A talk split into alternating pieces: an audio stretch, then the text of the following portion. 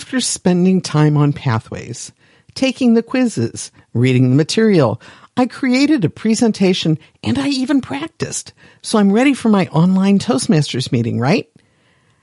Not yet. There are a couple of extra steps that we need to take now that we're having online Toastmasters meeting that were easier in person. Today on the podcast, we'll review the steps you need to take to be ready for your next presentation at your next online Toastmaster meeting. Do you want to improve your public speaking and leadership skills? Then Toastmasters is here for you. We'll help you develop the skills you need in a safe and fun environment. This is Toastmasters 101, and I'm your host, Kim Krajci. I have this friend, he's a former Toastmaster, who has this rule. Prior proper planning prevents problems. He also believes that arriving on time is late and less is not more. He's just a really intense guy. But he's right, even if the sentiment is pretty much the exact opposite of my style. Coasting in right on time for me is a personal victory. Getting someplace early? Well, that's just nuts to me. But yeah, he does have a point preparation for a meeting does make it go easier for you and for everyone else. One of Toastmasters' big things is an awareness of time. This is not an innate skill for me. I'm not a timely person, and I appreciate that Toastmasters respects our time so much that they want us to start and end on time. The first club I ever joined meets at 7:30 in the morning on a workday. We must end on time. Another club I was a member of held its meetings at noon. Again, very time sensitive. When I joined an evening club, there was a lot less pressure on me, and it showed. I admit my lack of time skills, combined with a schedule start that's usually right around the time I would be getting up from the dinner table, it all required me to make an extra push to get there on time. Now that we're meeting online, I do get to the meeting at the starting time, most of the time. But when I'm a speaker, I've discovered that that's actually too late because I have things to do before we start. How do I think I need to get ready? Number one, if I want the evaluator to have the right evaluation form, I need to be sure to have it available to be sent. Number two, if I want the Toastmaster of the day to have my introduction, I can't count on the Toastmaster of the day getting it from the agenda. Number three, if I want slides to work on the platform, I need to be sure that I have the permissions on the platform to share my screen and know how to make it work for that meeting. Three very simple things. I used to be able to walk into my meeting room with my laptop, plug in the projector, hand my evaluator my printed out evaluation form, and give the Toastmaster of the day my introduction for my speech. That's exactly what I have to do at an online Toastmasters meeting, but I find it's not so rote yet. I'm still learning those steps. What to prepare regarding introductions. Using FreeToast Host or EasySpeak, you can enter a speech introduction in, for the Toastmaster of the day. However, our agenda printout from the free Toast host never shows that introduction. As a result, many of us never got into the habit of uploading an introduction. That might be a setting in Free Toast host. I'm not entirely sure, but I have a separate introduction form that I've been using. It's downloadable here on the Toastmasters101.net website. You can get it in my show notes, and I could send that to the Toastmaster of the day. But right now, we don't have that role filled in all the time before the meeting. And as we have guests from other clubs, hey, come on in and join us at Cuyahoga Falls Toastmasters Wednesdays at 6:30 p.m. UTC minus 5. That's Eastern Time. They don't have access to the agenda anyway. Let's take a bit of a digression here. How is your club managing the agenda for the online Toastmasters meeting? Do you have a link to it in the meeting?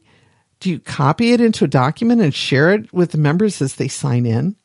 Is it a shared document online like a Google Doc? Is it posted as a slide on the screen as the people are coming into the meeting? I can think of a lot of ways that it might be done, but I'd like to know what you do. go to the Toastmasters 101 podcast Facebook page and tell me what your club does to share the agenda. Okay, let's get back on topic. Your introduction. I think putting it on the agenda gives the Toastmaster of the day a notice that you've got something prepared, but I send mine through chat directly to that person. That way I know they have it. In our club, if the Toastmaster of the day doesn't have an introduction, they make up lies about you. Audacious lies. You don't want the audience to get into the wrong state of mind before your speech, right? So make sure you have that introduction. The second thing to prepare are evaluation forms. I spoke about this uh, last week on the podcast 15 minutes all about evaluation forms. I find them valuable and I want other people to fill it out and send me mine. And I want to do the same for others. My biggest problem when we met on site in person was remembering to print them out and bring them. So I tended to print them all out and keep them in a folder that went with me to most of my meetings.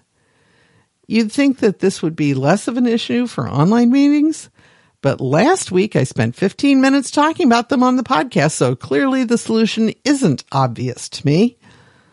With my brand new computer system, I can now access the Pathways site, find and download the evaluation form, and send it to my evaluator as soon as I find out who my evaluator is, and stay in the meeting platform. When we have guests, I like to ask them to evaluate me. I love new evaluators. Mostly that means I don't have any idea who it might be, so I need to have the evaluation form ready to send via the meeting platform software. There's even an option in Zoom to share a file directly with another meeting attendee. If you don't have a computer system that will handle all of these commands while you're in the meeting, then you have to do all this work before you start have it ready to send. I have a file explorer screen up uh, with the file already highlighted and ready to move to the chat option to share. I was pleased when my evaluator sent it back to me that night. That's one feature I need to remember. Fortunately, my evaluator did have my email address and was able to send it back to me because I forgot to give it to him. Maybe I should put it on the fillable PDF and let my evaluator know where to look. That would work, right? If you're the kind of person who puts things on your desktop screen, that is another easy way to share files. I want to share it in the platform.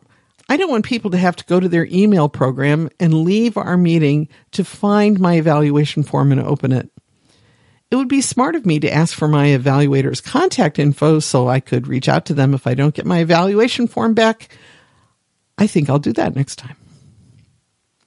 Third thing to prepare is sharing screens and slide decks. I just completed my level two Understanding Your Leadership Style speech project last week. This is the third time that I've had to give this speech project, and guess what? My leadership style didn't change significantly. But I wanted to change up my speech to continue my storytelling path project. Fortunately, I had three top styles and three stories about teaching people how to sew recently. It seemed to fit together, and I wanted some images to go with the presentation. This isn't just because I think watching talking heads is boring. This is mostly about me. I have a big professional presentation that I'm giving in June, and I'm using slides in a webinar. I need the practice. So I created a few slides. Nothing really innovative, just some words and some images to keep me on track. For a five to seven minute speech, I had seven slides. Slide management on a meeting or a webinar platform is a big problem for me. I'm not comfortable with them at all. So I'm going to do all my presentations for the next six weeks with slides, even table topics. I'll take on a role and use images for prompts. These practices will help smooth out my presentation skills before my big webinar debut in June. I need to know how to seamlessly move into the slide presentation during the Toastmasters meetings. I know how to develop slides. I know the 330 rule. Three lines of text, 30 point font, use images, don't read from them. But my ability to manage this process online is woefully bad. Do you know how to get slides set up on your platform and move into them and out of them, since that seems to be a problem, and do it gracefully?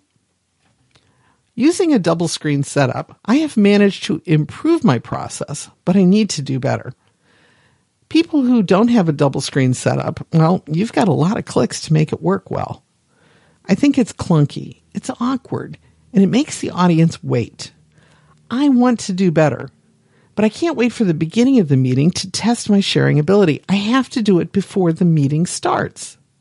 Cuyahoga Falls Toastmasters Club opens the meeting room about 15 minutes before the meeting begins. This time will help me get my slides set up in a separate window and to be sure that I can share my screen. It's not always set up that way. I also want to be sure that I don't start sharing my screen during the Toastmaster of the Day introduction to my speech. Or if I want to do that, that the Toastmaster of the Day knows that I'm going to do it. Let's not be rude here. Before my online Toastmasters meetings, I'm going to have my evaluation downloaded and ready to share. I have my introduction in place so I can cut and paste it into the chat box to a private conversation with the Toastmaster of the day as soon as possible. My slide deck will be tested and ready to share, but I will check on that window or app to be sure it's still active when it's time to go. That was my biggest problem this week. Next time, only one tab with the slide presentation will be open. If you're using PowerPoint or Keynote, this may be less of a problem, but I use canva.com to create and present my slides. We've often encouraged our speakers to provide a handout if their material is technical or if they believe that the audience will want it. Presuming that you prepared that handout in advance as part of your speech prep, when should you offer it to your audience at your online Toastmaster meeting? If only there were a clear answer. In person, there are three options before the speech, during the speech, and after the speech.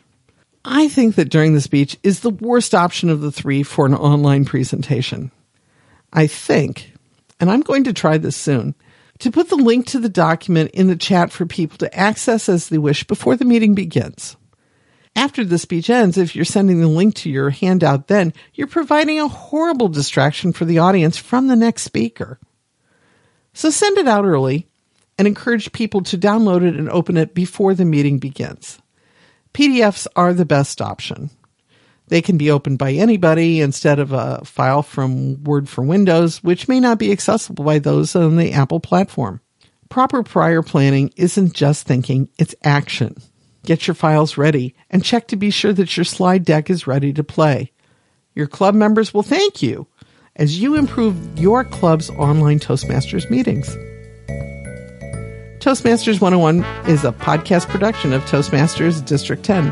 Our music is from incompetech.filmmusic.io. Next time, I want to talk with you about how you share information with your Toastmasters Club guests. In the meantime, stay hopeful, stay healthy, and share Toastmasters 101 podcast with your Toastmasters friends.